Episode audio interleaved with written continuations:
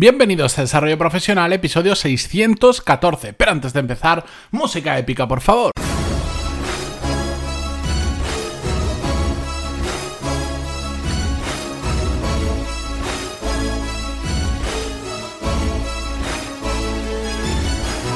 Muy buenos días a todos y bienvenidos a Desarrollo Profesional, el podcast donde hablamos sobre todas las técnicas, habilidades, estrategias y trucos necesarios para mejorar cada día en nuestro trabajo. En el episodio de hoy vamos a continuar hablando un tema que tocamos en el episodio 589, donde hablamos sobre cómo combatir el desbordamiento laboral, eh, donde básicamente hablamos qué era el desbordamiento laboral, por qué era un problema, etcétera, etcétera. Es un episodio que os gustó mucho, eh, que recibí sobre todo muchísimo feedback por email, que me decíais, porque os, pregunté, ¿lo continuamos este tema o no lo continuamos? Y muchos de vosotros me escribiste diciendo, sí, por favor, continúalo, porque... Mm, me siento muy identificado con el problema que has contado, así que hoy eh, lo que quiero traeros es algunas ideas, tres en concreto, tres aspectos que debemos mejorar para eh, evitar el desbordamiento laboral. Y hoy los voy a ordenar directamente de más fácil implementación a más difícil en general. Por supuesto que hay otras personas que seguro que cambian un poco el orden porque les viene mejor, pero quería darles simplemente em, ese orden para, para estructurarlo un poco. Son tres ideas de las que algunas ya hemos hablado y vamos a incidir, pero es que son muy importantes y que también eh, todos las podemos abordar estamos hablando de tener que contratar, eh, digamos, herramientas súper caras, no estamos hablando de que tengamos que hacer locuras ni dejar trabajo, ni... No, no, son cosas que absolutamente todos podemos implementar en nuestro trabajo porque sobre todo dependen de nosotros. Bien, la primera de estas tres ideas es ponerle un límite a la jornada laboral.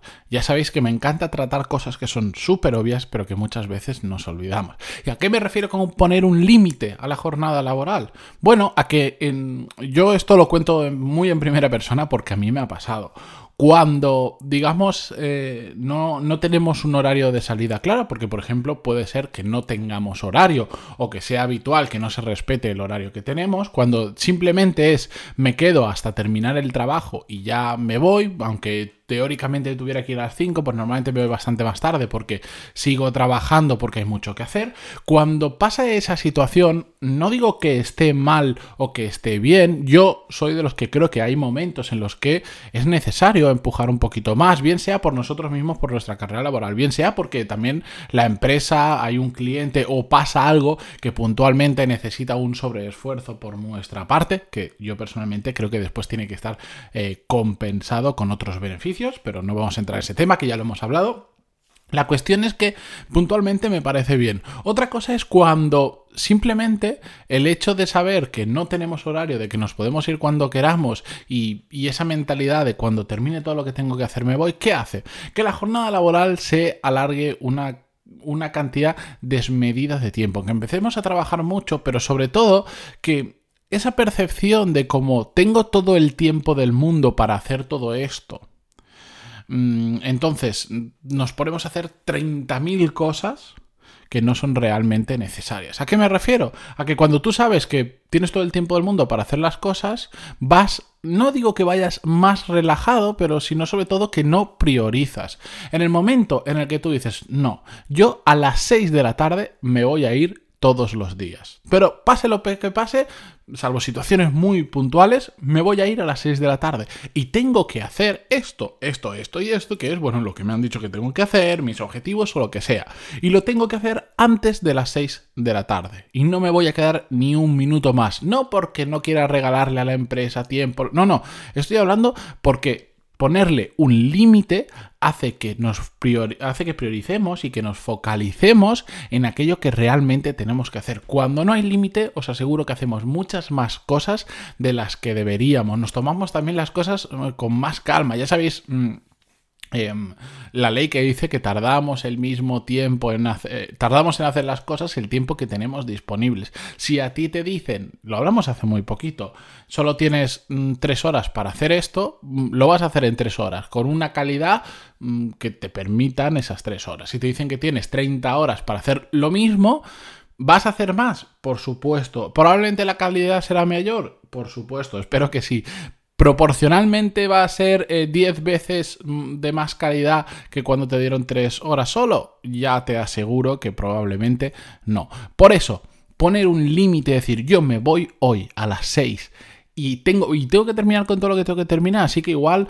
esa pausa café interminable de, de 45 minutos cuando nos liamos, el, estar comiendo no sé cuánto tiempo, el, aceptar que cada vez que alguien quiere decirme algo entre mi despacho y me lo cuente, las interrupciones, el em, aceptar un montón de mini trabajos o mini tareas que realmente no son de mi competencia o que no me aportan absolutamente nada, pues ahora las voy a quitar, etcétera, etcétera. Es decir, a las 6 tengo que salir con estas 3, 4 o 5 cosas terminadas, sí o sí, y no voy a hacer nada más hasta que no termine eso. Que si lo termino antes, oye, pues me pongo a hacer otras cosas.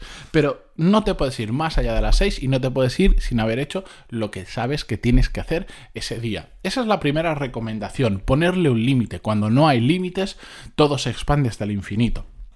Segunda idea, por supuestísimo, ser más productivos. Siempre podemos ser un poquito más productivos. Si ya lo estáis trabajando, enhorabuena, pero mm, siempre con esa idea en la cabeza. Y es que la falta de productividad es una de las cosas que yo veo, eh, uno de los mayores problemas que veo en muchas, eh, muchas personas que quieren evolucionar en su carrera profesional, que no pueden evolucionar porque van desbordados. Como van desbordados empiezan a hacer las cosas mal, como empiezan a hacer las cosas mal, mm, no, no tienen buena imagen dentro de la empresa. Como no tienen buena imagen, pues no ascienden o no consiguen lo que querían conseguir. Cuando entran en un nuevo trabajo enseguida se desbordan. ¿Por qué? Simplemente por falta de productividad porque no sabemos focalizar en lo que tenemos que focalizar y no sabemos ejecutarlo correctamente. Ya sabéis que ser productivo no solo significa hacer más cosas en el mismo tiempo, sino también puede ser hacer em, en menos tiempo las mismas cosas. Pero en fin, todos tenéis muy claro, creo ya después de tantos episodios, qué es la productividad exactamente. Al final todos podemos mejorar. Y aquellos que no os habéis puesto con la productividad, de verdad, poneros, tenéis libros, todos los que os podáis imaginar. Tenéis episodios en este podcast. Vais a pantaloni.es barra productividad y en la pestañita de arriba que os aparecen los diferentes temas, marcáis productividad y os aseguro que os van a salir un par de cientos como mínimos de episodios hablando de productividad. Hay vídeos, tengo incluso yo un, el curso de productividad básico hay un montón de cosas que podéis hacer para mejorar vuestra productividad y no requieren cambios que digas he tenido que modificar mi vida entera para ser más productivo. No, son pequeños cambios que poco a poco vas implementando y bastante rápido se van notando las mejoras. La tontería del organizarte la agenda semanal, no sabéis lo que llega a cambiar la productividad de las personas. Pero bueno, como ya hemos hablado mucho de este tema, yo os remito a todos los episodios que hay en trespantaloni.es barra eh, podcast, ahí selecciones productividad y tenéis mm, de verdad para, para, todo lo que queráis, todos los temas de productividad, yo creo que ya los he tratado y si no, los trataré, no os preocupéis. Tercera idea que quería compartir con vosotros, más complicada que las anteriores, pero no por ello imposible para nada, es la de crear sistemas. ¿Y a qué me refiero a crear sistemas? No me refiero a nada técnico. Yo no soy técnico ni intento serlo.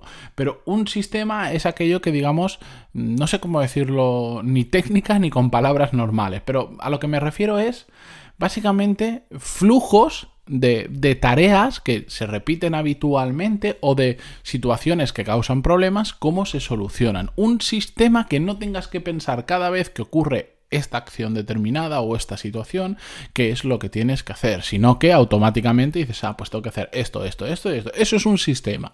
Como por ejemplo, a mí me gusta mucho cuando trabajo, establecer con las diferentes personas con las que trabajo un sistema de comunicación, un flujo de comunicación. ¿Cómo vamos a hablar entre nosotros? ¿Por qué? Porque si no, al final todos terminamos hablando de todo y perdiendo mucho el tiempo y empiezan las confusiones, que yo te lo dije a ti, que eso no te, no se no te incumbe a ti, que eso me lo tienes que decir a mí. Bueno, todos estos rollos que me imagino que ya conoceréis o ya habréis experimentado en más de un sitio donde habéis estado trabajando.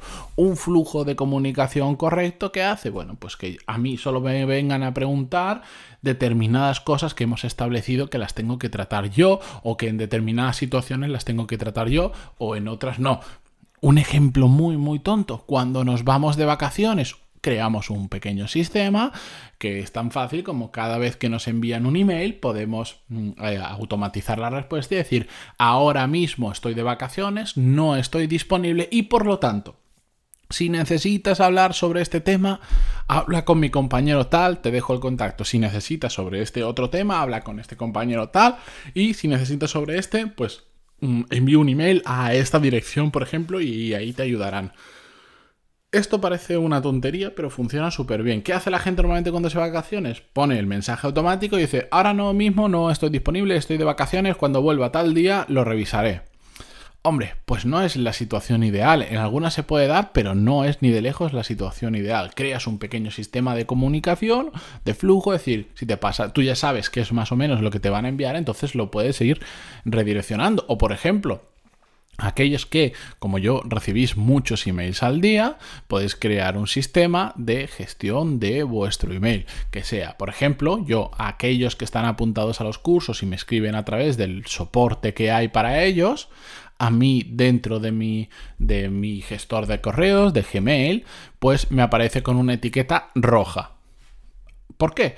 Porque entonces cuando yo abro la bandeja de entrada, cuando la voy a procesar, cuando veo aquellos que son rojos, yo a esos les doy prioridad. Los voy a contestar todos. Pero a veces tengo tal saturación de emails que me es imposible contestar en el mismo día o ni siquiera en, en 48 horas. Pero yo voy priorizando siempre los emails que recibo conforme a un sistema que yo he creado. Después también, si me escribís en pantaloni.es barra contactar, en lugar de estar en rojo, está en naranja. Eso solo hace que diferencie entre que me está escribiendo una persona a el resto de emails que pues me pueden venir de servicios que utilizo, de información que me gusta recibir y tal, pero que no son personas que me están escribiendo directamente. A mí yo priorizo en quién me está escribiendo directamente, de quién es un robot, una máquina o otro tipo de emails, de información o de lo que sea. ¿De acuerdo? Porque ese tipo de, no sé, si un servicio que yo utilizo me envía cada semana actualizaciones de lo que están haciendo nuevo, pues me, parece interesante, pero no tiene ningún tipo, primero no voy a tener que contestarle y segundo, aunque le tuviera que contestar, tampoco tiene ningún tipo de urgencia. No, no es lo mismo que una persona como vosotros que me esté escribiendo, me está contando su caso, me pide ayuda, me pide consejo, etcétera, etcétera. Pues eso es un pequeño sistema que me ha ayudado a mí a priorizar qué emails tengo que contestar, qué emails no tengo que contestar. Y yo sé que ahora alguno dirá, ah, ya, pero es que yo no tengo un formulario de contacto, yo no funciona así. Bueno, buscar el caso. Igual para vosotros es interesante crear un sistema, decir, dentro de todos los emails que recibo de la empresa, pues decir, bueno, todo lo que esté yo en copia o en copia oculta, mm, me lo vas a marcar en esta etiqueta o me lo vas a añadir directamente a una lista. No quiero verlo en la bandeja de entrada porque los quiero guardar, los quiero seguir recibiendo, pero no quiero seguir viéndolos en la bandeja de entrada, porque solo los miro de forma reactiva. Y de esa forma, pues me descargo bastante la bandeja de entrada. Bueno, pues eso es una pequeña pata de un sistema de gestión de un email. Vosotros simplemente tenéis que detectar aquellas situaciones en vuestro trabajo que os llevan al desbordamiento laboral, decir, mm, no puedo contestar 150 emails que recibo al día porque me resulta imposible, voy a crear un pequeño sistema de cómo los reduzco, cómo hago que estén ahí pero que no los vea y no me molesten, cómo los priorizo, etcétera, etcétera. Comunicaciones con vuestros compañeros también. Cualquier cosa que se os pueda ocurrir, intentar crear un sistema para trabajar mucho más cómodo con todo eso. ¿De acuerdo? Bien, y con esto aquí os dejo estas tres ideas para evitar el desbordamiento laboral. Por supuesto, no todos podréis aplicar todas o no estaréis en situación de aplicar todas, a pesar de que probablemente podéis, pero al menos mm, que ya lo tengáis ahí en la cabeza y que para un horizonte cercano podáis ir implementándolas poquito a poco. Yo sé que lo de crear sistemas no es tan fácil porque tienes que encontrar qué sistema crear y después ejecutarlo, pero se puede. Siempre se puede. En todos los sitios en los que yo he estado, yo he tenido mis propios mini sistemas que me han ayudado a hacer que el trabajo fuera bastante más ligero de lo que parecía y ver compañeros que iban absolutamente atascados de trabajo y yo con el mismo trabajo ir muchísimo más cómodo. Así que con esto yo me despido hasta mañana. Como siempre, si tenéis alguna duda, eh, queréis contarme vuestro caso, alguna sugerencia, lo que queráis, pantaloni.es barra contactar. Ya sabéis que me aparecerá con una etiqueta color naranja para que se vea bien en mi bandeja de entrada. Y para el resto, muchísimas gracias por estar ahí, por vuestras valoraciones de 5 estrellas en iTunes y vuestros me gusta y comentarios Hasta mañana.